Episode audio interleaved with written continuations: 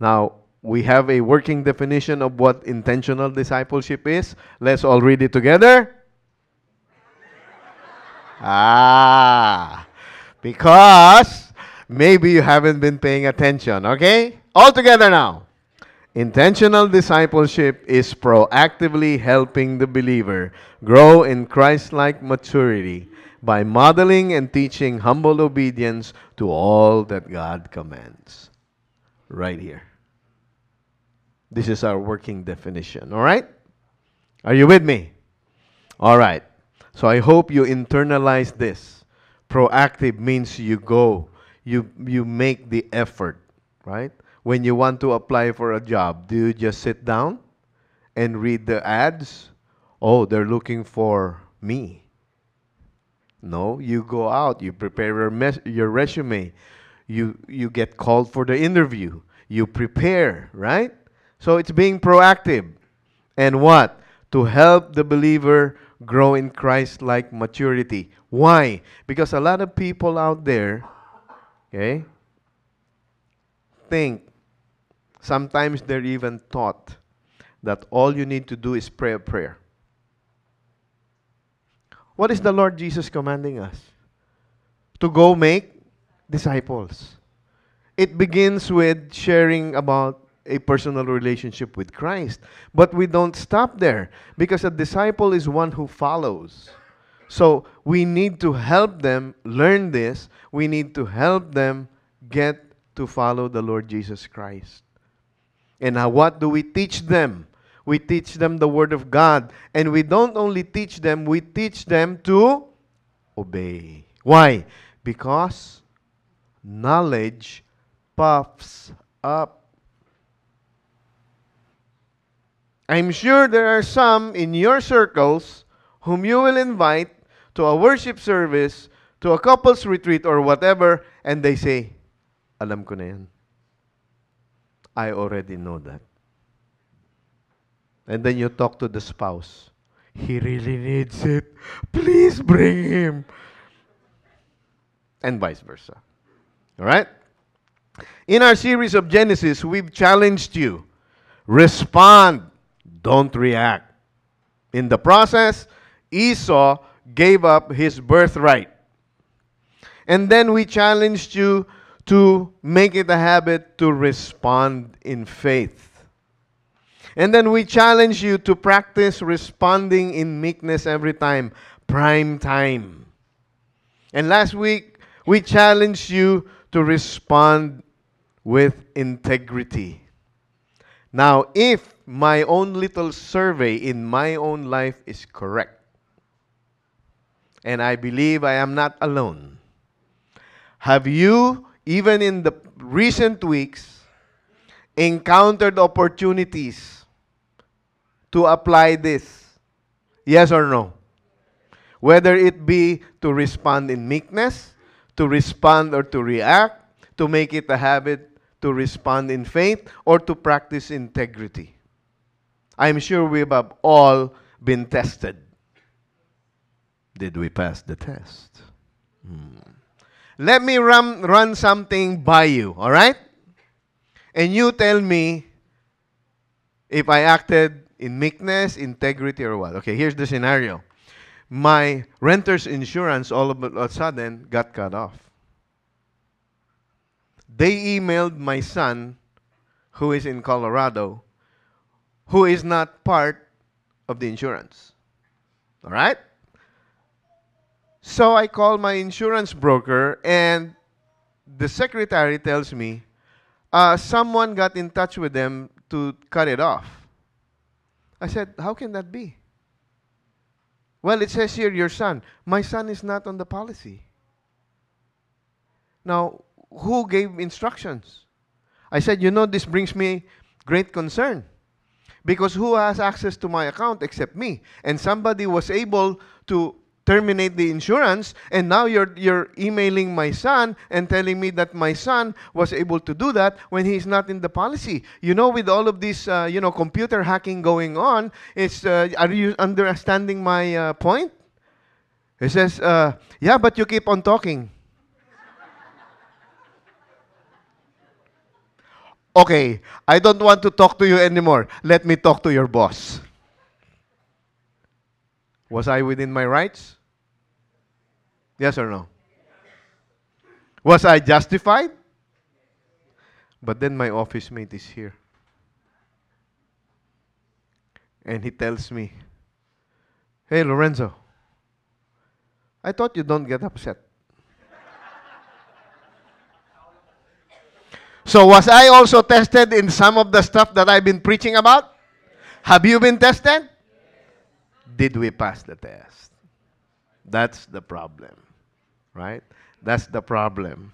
You know why? You know why we keep on studying Genesis? Why are we Genesis? This is now 2016. Why are we studying Genesis? You know why? First Corinthians 10 verse 11. These things happened to them as an example, and they were written for our instruction, upon whom the ends of the ages have come. In other words, the Old Testament is there to remind us of what they did so that we don't follow in the wrong footsteps that they did. Right? And why did Jacob and Esau do all of this stuff? Why did Jacob steal his brother Esau's blessing? Why? Because they forget that the true blessings come from God. The blessings really come from God. We believe and accept them by faith. And if we say that we believe them by faith, this translates into obedience. Yes? If we don't believe, we will not obey. Because we keep on saying that we believe it, but if we're not really obeying it, we don't really believe it. Okay? You share the gospel with somebody, for example. So, you know, this is the prayer. Would you like to pray this with me? Yes. So you pray, right? Thank you, Lord, for giving me eternal life through your Son, Jesus, in whose name I pray. Amen. All right? So you ask the person, so did you sincerely pray that prayer? Yes. So where is Jesus Christ right now in relation to you? Oh, he's in my heart. So when you die, where will you go? I don't know. We have to help them. We have to help them realize that once you sincerely accept Jesus Christ as your own personal Lord and Savior, your name is written in the Lamb's Book of Life. And the Book of Revelation tells us, I will not erase your name. So if you really have a personal relationship with Jesus Christ, your salvation is secure. And the rest of the things that we need to do is help each other grow in Christ-like humility and obedience to all that God commands. This morning, we continue in our study of the book of Genesis, and I have entitled the message this morning, My Way is the Highway. It's not my way by, who's this? Frank Sinatra, not him, okay? My way is the highway. Before we begin, why don't we offer a word of prayer? Heavenly Father, we thank you for your word. Thank you that we have the freedom to preach your word, to study your word, to share your word. There are so many closed countries in the world, Lord God, that do not allow for the preaching of your word, to the sharing of the gospel. So I pray that you will open doors, tear down walls, and allow your light to shine into these dark countries, Lord God, that the gospel may be preached and your return may be hastened. Speak to all of us, Lord God. Speak in and through me, and superintend, superride, whatever preparations I did, Lord God, so that the glory goes to you. In Jesus' name we pray. Amen. So what's the title this morning? My Way is the Highway. Continuing in Genesis. So what happened? Jacob, in connivance with his mother Rebekah, deceived Isaac. Isaac, in turn, having been deceived, blessed his son Jacob. But Esau was the firstborn, and Esau should have gotten the blessing. They did not act in integrity. And time after time, as I showed you last week, Jacob had the opportunity to come clean. Why did you return quickly from hunting? It's the skin of my son Esau, but it's the voice of my son Jacob. Is that really you? Time and time again, he had the opportunity to come clean and confess. He didn't. And when he stole the birthright from his brother Esau, and his brother Esau found out, what did he say? The time of mourning for my father's death is coming. After that time, I will kill my brother. Where did that start? From a bowl of soup. Because he overreacted to his hunger and he was willing to despise his birthright because I'm hungry, I'm about to die.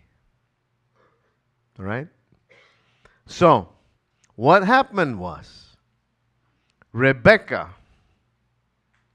part of the instigation of this deception, told her son, Jacob, you better go to my brother Laban.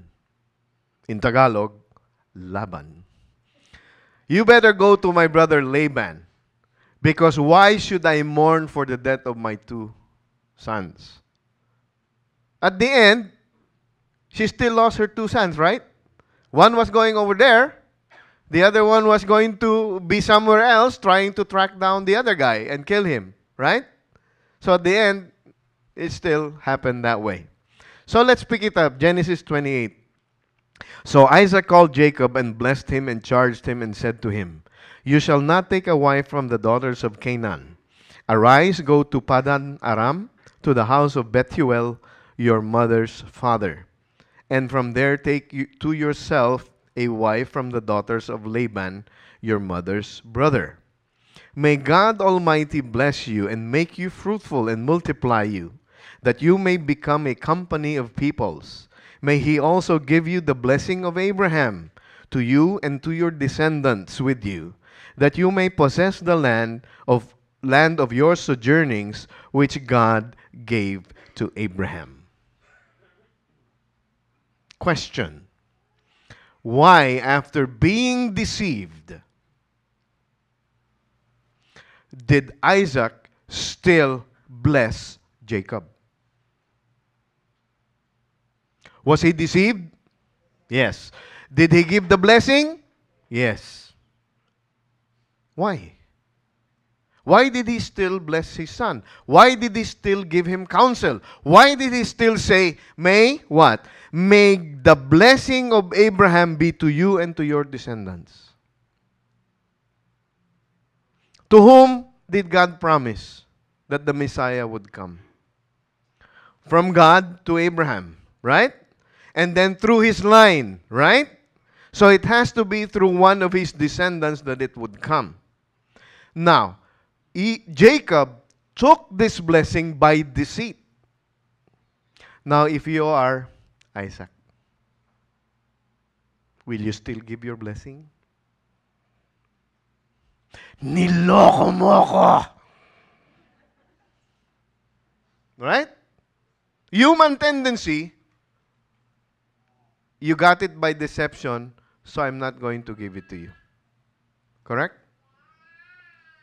See, even he agrees. You see that? But we forget that during their time, okay, look at what Daniel 6:8 says. Now, O king, establish the injunction and sign the document so that it may not be changed according to the laws of the Medes and Persians, which may not be revoked. Once you give the blessing, that's it. The only way for you to reverse it is to declare another decree. If you were awake and paying attention from last week, the blessing that Isaac gave to Jacob, okay? And then his son Esau comes and he finds out the duplicity between Jacob and Rebekah and finds out that the blessing has already been given to Jacob. What does he say to his father? He said, "Is there no other blessing left for me?" There was. Did you notice the blessing that Isaac gave to his son Esau was exactly the reverse of the blessing that Isaac gave to Jacob? If the rain will fall upon you, you will work in drought. He will live okay, you will live by the sword. Why? You can't take it back anymore. You can't take it back anymore. Matthew 12:36 tells us, "But you will be accountable for every careless word." Every careless word that you say. So once Isaac gave the blessing to Jacob, he could not pull it back. So he had, quote unquote, no choice but to proceed with it. Sa Tagalog, kahiyaan na eh. Naandyan na yan eh. Diba? So, we fulfill it because we've already said it.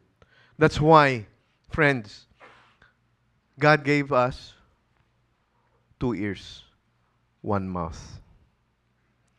Listen more before you speak. Remember, I've shared this with you, and you find it funny, and I've already asked permission from Timmy, right? We were going to Green Hills, I think it was Ling Nam. Uy, Timmy, you can't eat with us. Why, Dad? Oh, no pets allowed. Joke, bad joke, right? My bad. You will be held what? Accountable for every careless word that proceeds from your mouth. So, Isaac already gave the blessing. What else can he do but follow through? So, he blessed his son. Now, when Isaac sent Jacob away, he went to Paddan Aram to Laban, son of Bethuel the Aramean, the brother of Rebekah, the mother of Jacob and Esau. At least, Jacob still listens to his dad. So he followed. He obeyed. He was about to venture out. Now what happened? Now Esau saw that Isaac had blessed Jacob and sent him away to Paddan Aram to take for himself a wife from there, and that when he blessed him, he charged him, saying, "You shall not take a wife from the daughters of Canaan." You remember Abraham sent a messenger to get a wife from their own people? And this happened to be Rebekah from their own people. So Isaac is telling his son Jacob, once you go there to your mother's brother, marry from our people. Do not take a wife from outside our tribe, our people, right? Now, who was again listening in? Who was again observing what's going on? Esau, right? Esau. In Tagalog, Esau. Esau, what did he do? He saw, he heard that his father told Jacob, the younger brother, not to take a wife outside their people, outside the Canaanites, right? And Jacob had obeyed his father and his mother and had gone to Paddan Aram. So Esau saw the daughters of Canaan displeased his father Isaac. So you're not supposed to take a wife from the Canaanites, right? Just from your own tribe. So what did Esau do? So Esau saw the daughters of Canaanites displease his father Isaac, and Esau went to Ishmael. Wait, who's Ishmael? Their brother, half-brother. Ishmael is the half-brother of Isaac through Hagar, the slave. Why would you like to go to your half-uncle? They were already told to leave, right? And married. Besides the wife he already had, Mahalat, the daughter of Ishmael, Abraham's son, the sister of Nebaioth. Wow, what is this? Nebaioth. I think this is where saltiness came from. Yeah, Mahalat. Mahalat. I mean, of all the people you would go to, all right? Of all the people you would go to, your half-sibling from the maid. You already knew, more or less, that what they did was wrong in the eyes of God. And yet you would go there. I submit to you, Esau wanted to spite his parents. Ah, ganun ah. You don't want what I do? Okay. I will do worse. Now look, he was already married. Look at Genesis 26:34-35. When Esau was 40 years old, he married Judith, the daughter of Beeri the Hittite, and Bishmat, the daughter of Elon the Hittite. And they brought grief to Isaac and Rebekah. They were supposed to marry within their people. Right? Now, if you look at it from a discipleship parenting point of view, it looks like they didn't do a good job. Why would Esau marry outside their people? Many times we're like that, right? Look, we don't get our way, and then to get back, what do? We make things, okay.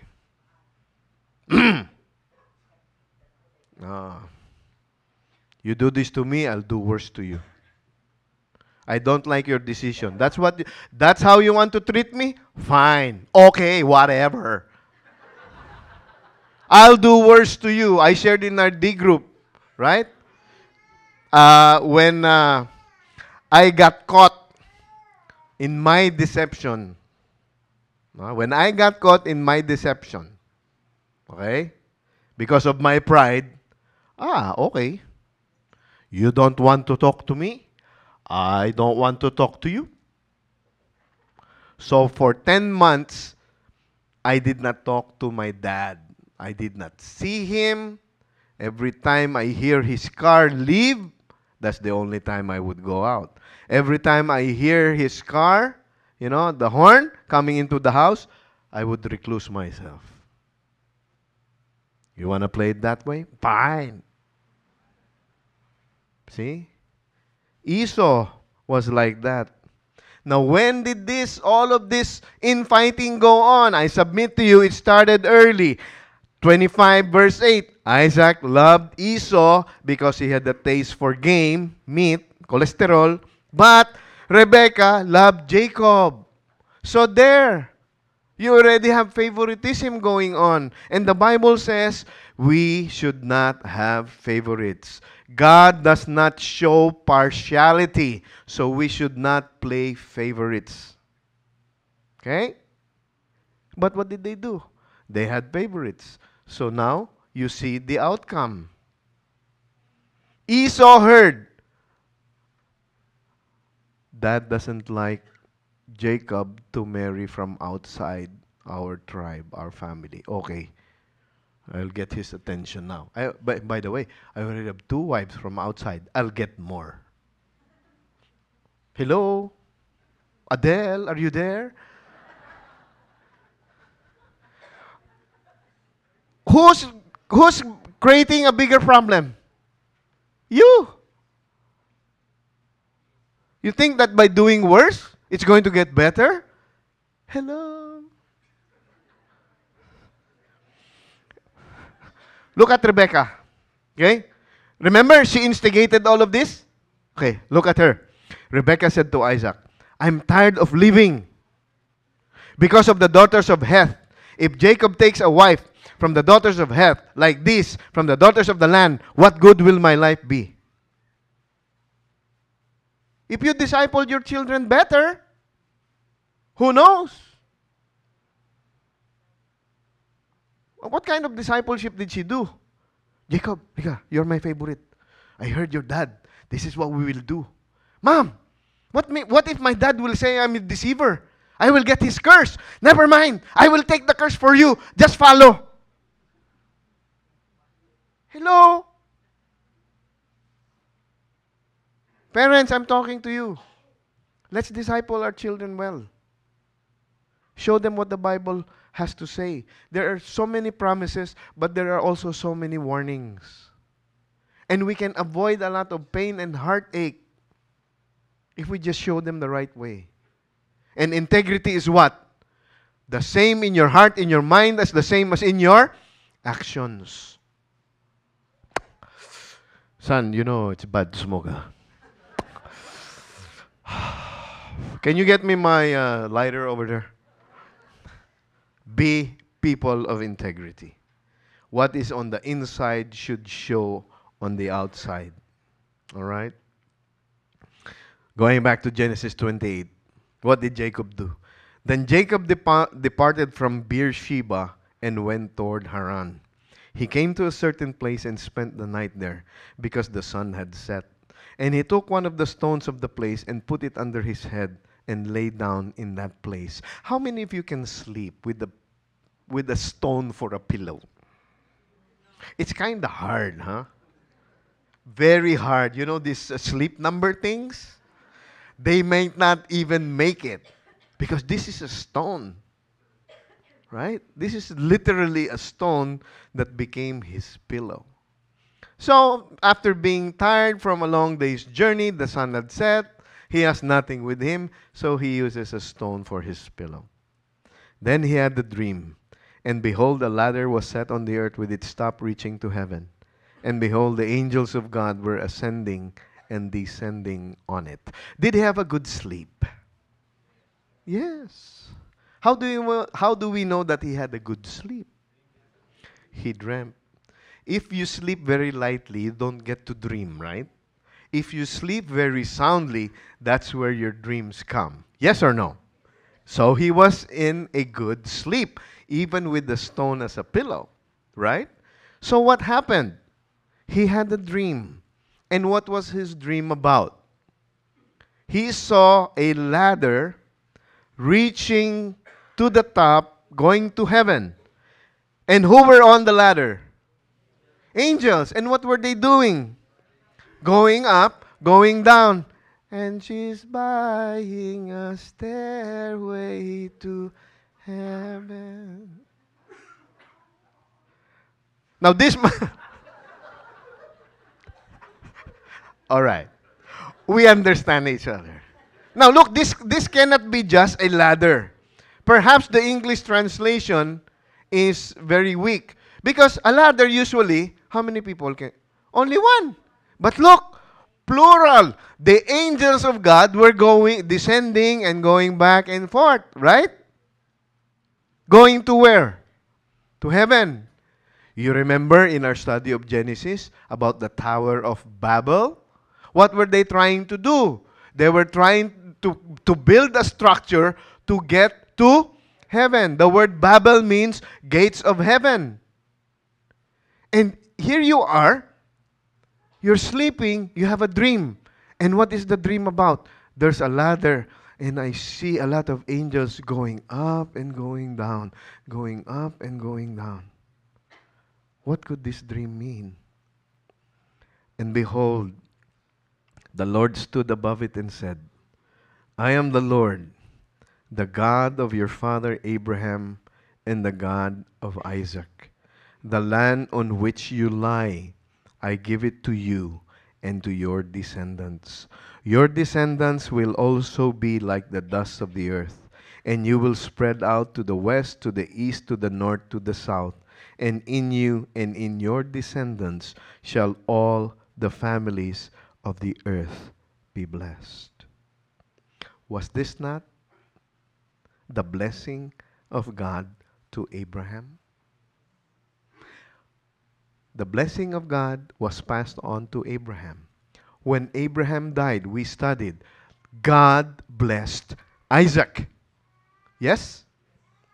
Now, who's next in line? Supposed to be Esau. But Jacob was able to steal the birthright away. So who's next in line? Jacob. Right? So what happens? God gives now the blessing to Jacob. Right? In a dream. And then, behold, I am with you and will keep you wherever you go, and bring you back to this land, for I will not leave you until I have done what I have promised you. So it is now God blessing Jacob, despite his deception. He is now blessing Jacob. So what are the blessings? God said, I will be with you wherever you go. God said, I will watch over you, whatever happens. And God said, I will bless you forever. You want man's blessings? Or do you want God's blessings? Is this the type of blessing that you want? This can only be found in God. How many people do we know? They made the commitment, forsaking all others, for richer or poorer, right? And then, I found somebody else. Now, why does God operate this way? What's the title of the message today? My way is the highway. Isaiah 55 tells us, my thoughts are not your thoughts, nor are your ways my ways, declares the Lord. For as high as the heavens are higher than the earth, so are my ways higher than your ways, and my thoughts higher than your thoughts. My way is the highway. Many of us take the low road. This is easier to do this. Let's just cut a little corner over here. God does not really mean 10% when He says tithes. It's okay. I'm a little late. It's okay. I left a little early. You're cutting corners here and there. God says, my way, the right way, is the highway. I'll take the highway because God's way is far, far better than our way. This is Jacob the deceiver, the supplanter. This is what Isaac told Esau when Esau complained. Isn't his name supplanter? But God chooses to bless him anyway. Now, I want to give you a warning. These chapters in Genesis we're studying, these are descriptive. Don't base your life on the life of Jacob. Oh, since God blessed the deceiver, I will also begin to deceive people. Anyway, God will bless me anyway. Okay? Descriptive means it's telling a story. Prescriptive is, okay, this is what you should do. These chapters we are reading are descriptive. They tell us a story. So we should not pattern our life on deception, because later on you will read about Solomon, who has 300 wives and 600 concubines. Honey, we need a bigger house. Doesn't work that way. All right? So God does this because He is God.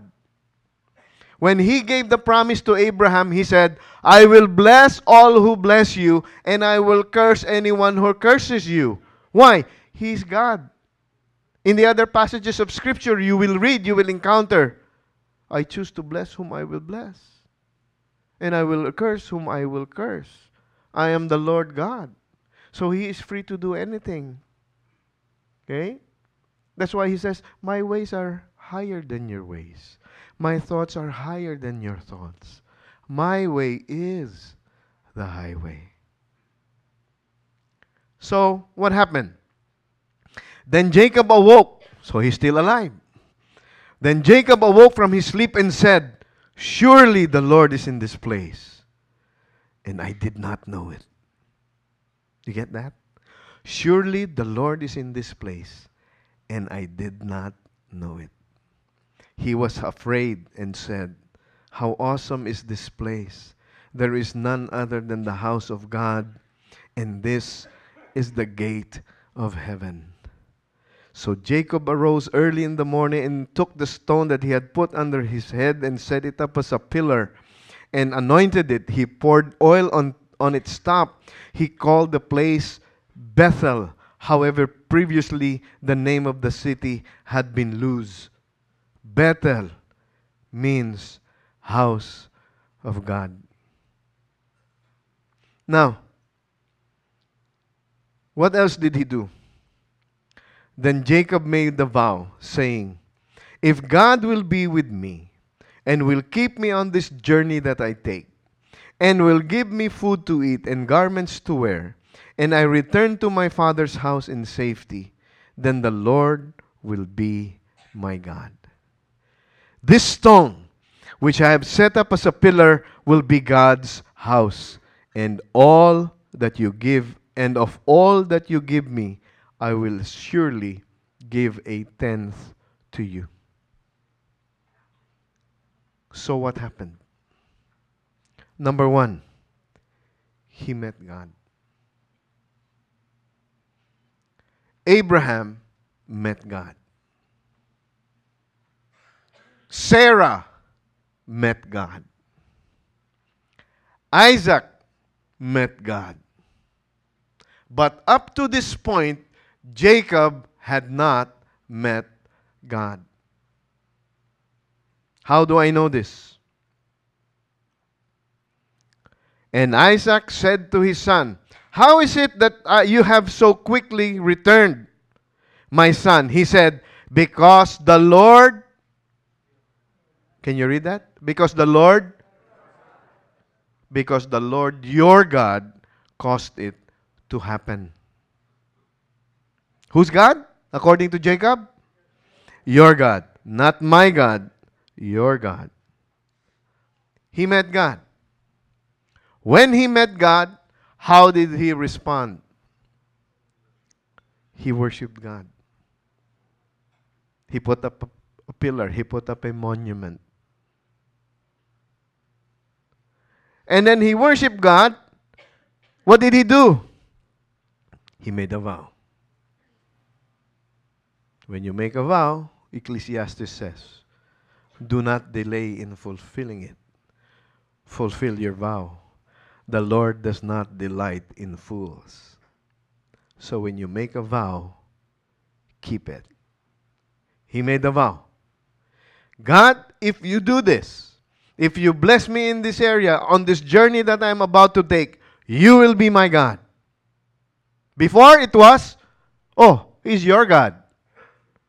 Now that he met God, now that he encountered God, God, you're going to be my God.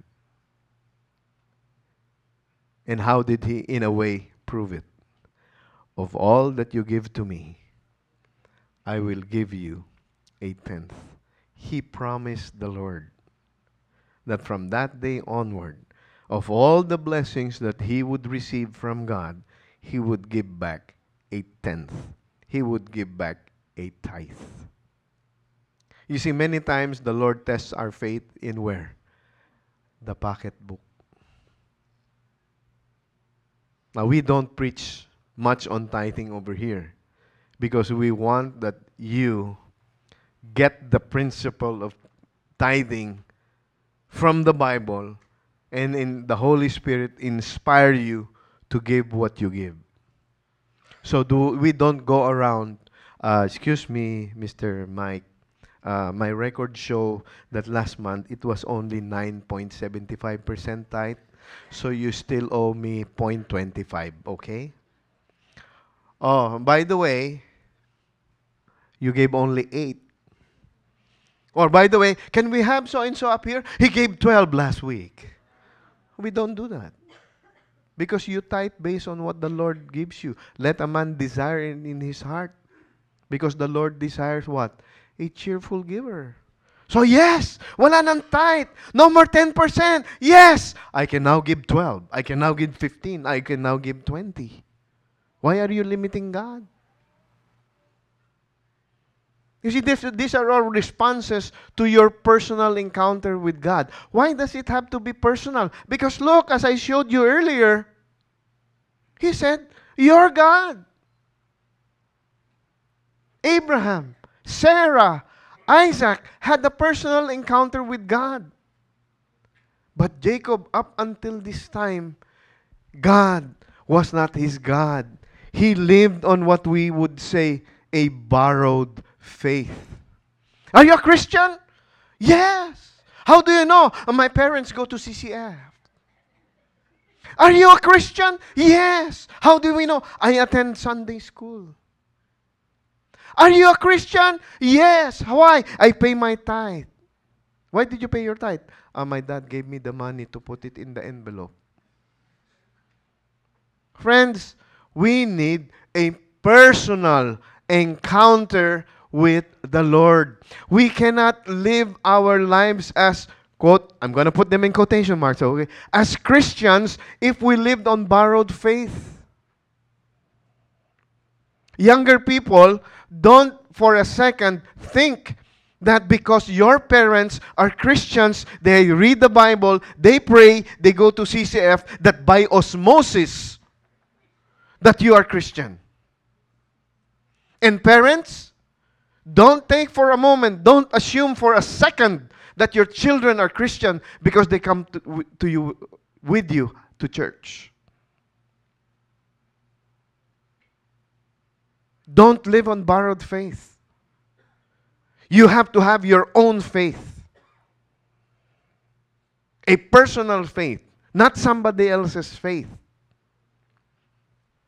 You should go to church. You should read your Bible. You should pray. You should attend a D group. But that in and of itself does not make you a Christian. You have to have a personal encounter with God. And when God reveals Himself to you, Lord willing, your reaction, your response will be to worship Him and to give whatever He requires of you. And all He requires in terms of money is a tenth. When Abraham encountered Melchizedek, what did he do? He gave a tenth. It's not yet mandated or commanded. As far as this part of the Bible is concerned, it's not yet been decreed. But they already gave. We have a former D group member in Manila. He called his secretary. He's into press. You know, he's a writer. He has many connections. He called his secretary. Every month, I want for you to issue a check for this month, payable to CCF. You put there my tithe. Sir, we are actually in the red. We're actually not making money. Let it be. Just follow my instructions. Every month, you issue that check. And let God, do the business. Is that guy a man of faith? Trusting the Lord to supply. Because the Lord already supplies us with what? 100%. And He asked us, give back from my house a tenth of all that I have given you. That's exactly the vow, the promise of Jacob. God, if you will bless me, if you will be with me on this journey that I will take from now on, of everything that you give, I will give a tenth. Who told Jacob to do this? Nobody. Who told Abraham to give a tenth to Melchizedek? Nobody. Nobody but you. You have to decide. You have to decide in your heart how you will worship God. Oh, babalik tayo sa worship, ha? How you will worship God. Will I make the Sabbath day a different day? Will I sleep in on Sunday or not? Is that not a tenth of what you give back to God? 7 days He gives you life. One day, He says, is my day. And we have a hard time. Brother Edwin, who shared the heart preparation this morning, he thinks I'm making jokes when I say, you know, in the morning when we come here, it's like silence. And then at about almost 10 o'clock, the place becomes full. He thought I was kidding. And for the first time, he saw he was almost talking to himself. Worship is our response to God, to who God is, what He has done, and what He will continue to do for you. So we should be excited to worship God. Not all of us need to set up an altar, a tabernacle, a temple for the Lord as Jacob did. He got the stone. He anointed it. He met God. He made a vow. He made a vow to tithe. He worshiped God. Giving is part of our worship. Now see, don't live on borrowed faith. Even Jesus Christ spoke about it in John chapter 5. You search the Scriptures because you think that in them you have eternal life. It is these that testify about me, and you are unwilling to come to me so that you may have life. That's why we challenge you. Don't just have Bible studies. Because some people think that because they studied the Bible, they'll be saved. Are you going to heaven? Yes. Because I've studied since Genesis to Revelation, okay? Do you have a personal relationship with Jesus Christ? Oh, but I studied the Bible. Do you have a personal relationship with Jesus Christ? I read the Bible. What did Jesus Christ say? You study Scriptures diligently, in other translations. In the NIV, I believe it is translated this way. You diligently study Scriptures, thinking that by them, meaning the Word, the Bible, you will be saved. But what is the rebuke of Jesus? Verse 40, you are unwilling to come to me. So salvation is not in the Bible. Salvation, the Bible speaks about how one can be saved. Salvation is in the person of Jesus Christ. And He says, you studied the Bible, but you don't want to come to me. Gets? So what does man do? Okay, let's try to do this. Let's try to do that. Let's try to look for God. Let's try to look for God in the Bible. Let's try to look for God in this church. Let's try, etc., etc., etc. But then we forget God Himself in 2 Chronicles says, for the eyes of the Lord move to and fro throughout the earth, that He may strongly support those whose hearts are completely His. God is already looking for you. God is already looking for me. And what is the quote-unquote qualification? Whose hearts are completely His. Whose heart are completely His. You will seek me, and you will find me, if you seek me with all your heart. God is looking to bless you. God is looking to support you. And He's looking in your heart. Is your heart completely mine? Because if there is something or someone who is competing in your heart for God, we have to talk. Is your completely for God or not at all? He's looking for you. Now, who is that person on the ladder? In John 1:49, Nathaniel, where's Nathaniel? Nathaniel answered him, Rabbi, you are the Son of God. You are the King of Israel. In verse 51, and he said to him, Truly, truly, I say to you, you will see the heavens opened up and the angels of God ascending and descending, where? On the Son of Man. So who was the Lord God in the book of Genesis chapter 28? Who was it? Jesus. Jesus Christ came down from heaven to earth. Jacob's eyes were opened. Surely God is in this place, and I did not know it. But when he met God, he worshiped God, he made a vow, and he promised to give a tenth of everything that he had. Jesus, in effect, is saying, I am the stairway that Jacob saw. I am the link between heaven and earth. I came to be the stairway. The stairway that anyone and everyone who wishes to come to faith in Christ can climb to get to heaven.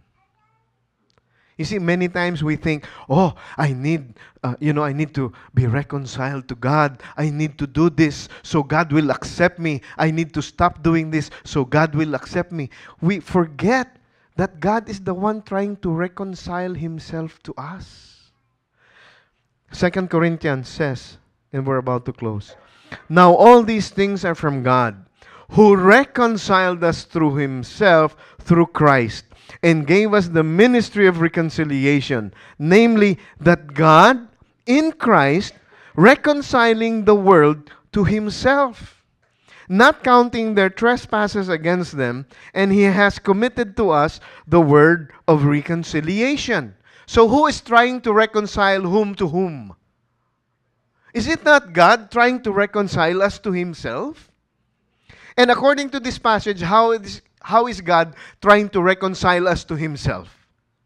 Through Christ. And not only that, therefore, Paul writes, we, you and I, are ambassadors for Christ, as though God were making an appeal through us. We beg you on behalf of Christ, be reconciled to God. So who is God's representative? Who is God's ambassador for reconciliation? Who? Us.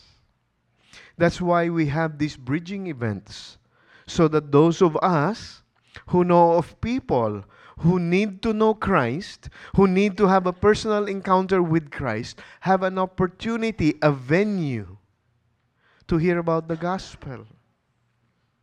It is disturbing, brothers and sisters, if we look to our left, we look to our right, look in front, look at the back, and we still know everyone. Why is that disturbing? It means we're not bringing the gospel out there, because there are not many new people coming into the church. Did I step on somebody's toes? We are what? We are ambassadors for Christ. As if God were making his appeal through us. How do we represent Christ? Are our lives so God-centered that people are attracted to us, and then that brings an opportunity for you to invite them to church, to your D group? If they're a couple, March 5, couples retreat. They have financial troubles, we're going to have a financial peace seminar. There's going to be a parenting seminar. All kinds of things happening. Why? We don't want to have them just for the sake of having them. We want to have these bridging events so that you, all of us, have the opportunity to invite people. Because number one, many times, Pastor, I don't know how to share my faith. Okay. Bring them to the event. We will share our faith with them. the worst thing that they can say is no. Maybe next time. Yes! Glimmer of hope. Maybe next time. Yes! God is making His appeal through us. We are His ambassadors. But because God's way is the highway, my encouragement to all of us is to make sure that we are not living on borrowed faith. Don't trust the faith of your parents. Parents, do not for one moment assume that just because your kids go with you, that they are saved. I have my personal sins to deal with as far as God is concerned. We must all embrace our personal faith in Jesus Christ. And as Edwin shared with us this morning, the party yesterday, we shared with them that you're chosen. You're chosen to be in the party. Because not everyone is invited to a party, but to salvation. Everyone, as in everyone, is excited and invited. You and I have to come to that point that I have a personal faith in Jesus Christ. I have been forgiven. I have been accepted by Jesus Christ. My name is written in the Lamb's Book of Life. Have you come to that point? That you're sure? Have you asked your children if they're sure? And if the answer is not really, then why don't you accept the invitation for yourself? All you need to do is to trust God. And the way that you trust God is to express it in a prayer. That's talking to God. All you need to do is to admit to God, God, I'm a sinner. Second, I know that all of my sins have been paid for by Jesus Christ when He died on the cross. Third, I know that through the life of Jesus Christ, I have eternal life with you in heaven. Fourth, I can only live the Christian life through the power of your Holy Spirit now living in me. Have all of us in this room come to that point? That you are sure, no matter what, that when your time comes, you will be in the presence of God forever. As we close, I'd like for us to just take a few quiet moments. And if you will, just bow your heads and close your eyes. Because we don't want anyone in this room to live on borrowed faith. We're going to give everyone in this room the opportunity to personalize that faith and use this quiet moment to let God speak to us.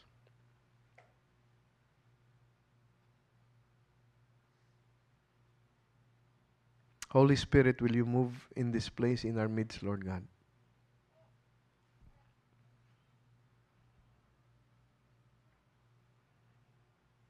If there is anyone here this morning who is not sure,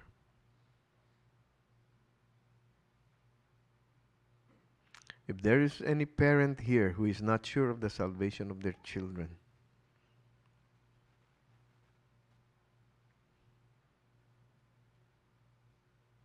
let it be now, Lord God.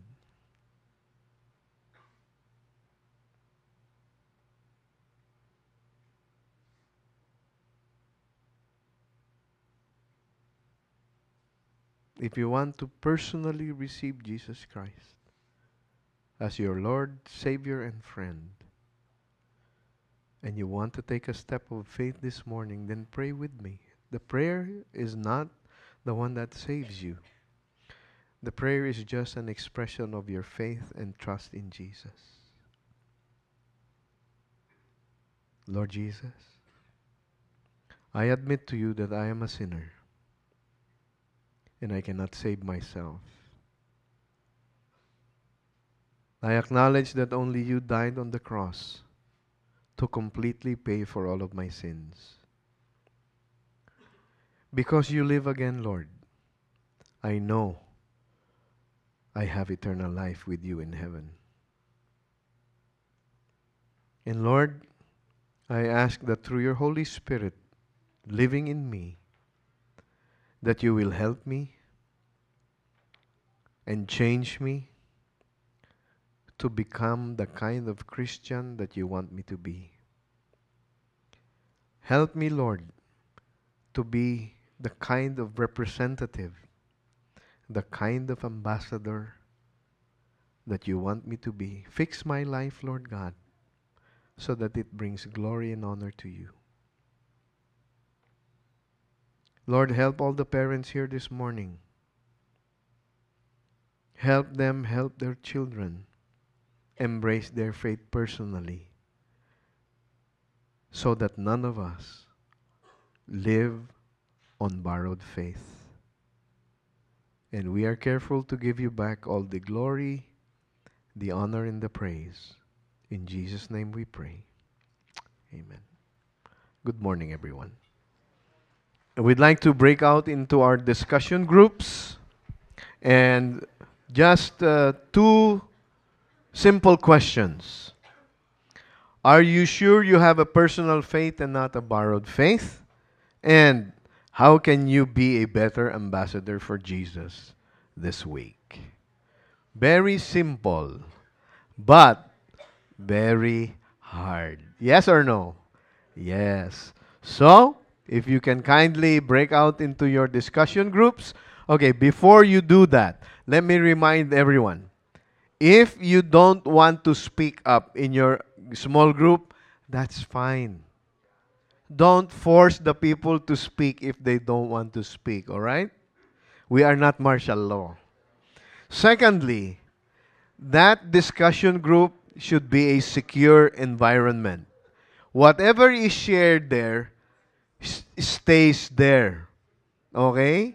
Don't let the whole church know what's going on in your group. That's not the idea. The idea is for you to encourage one another. And why again are we doing this? Because we want to give everyone a flavor, a taste of the small group discipleship. All right?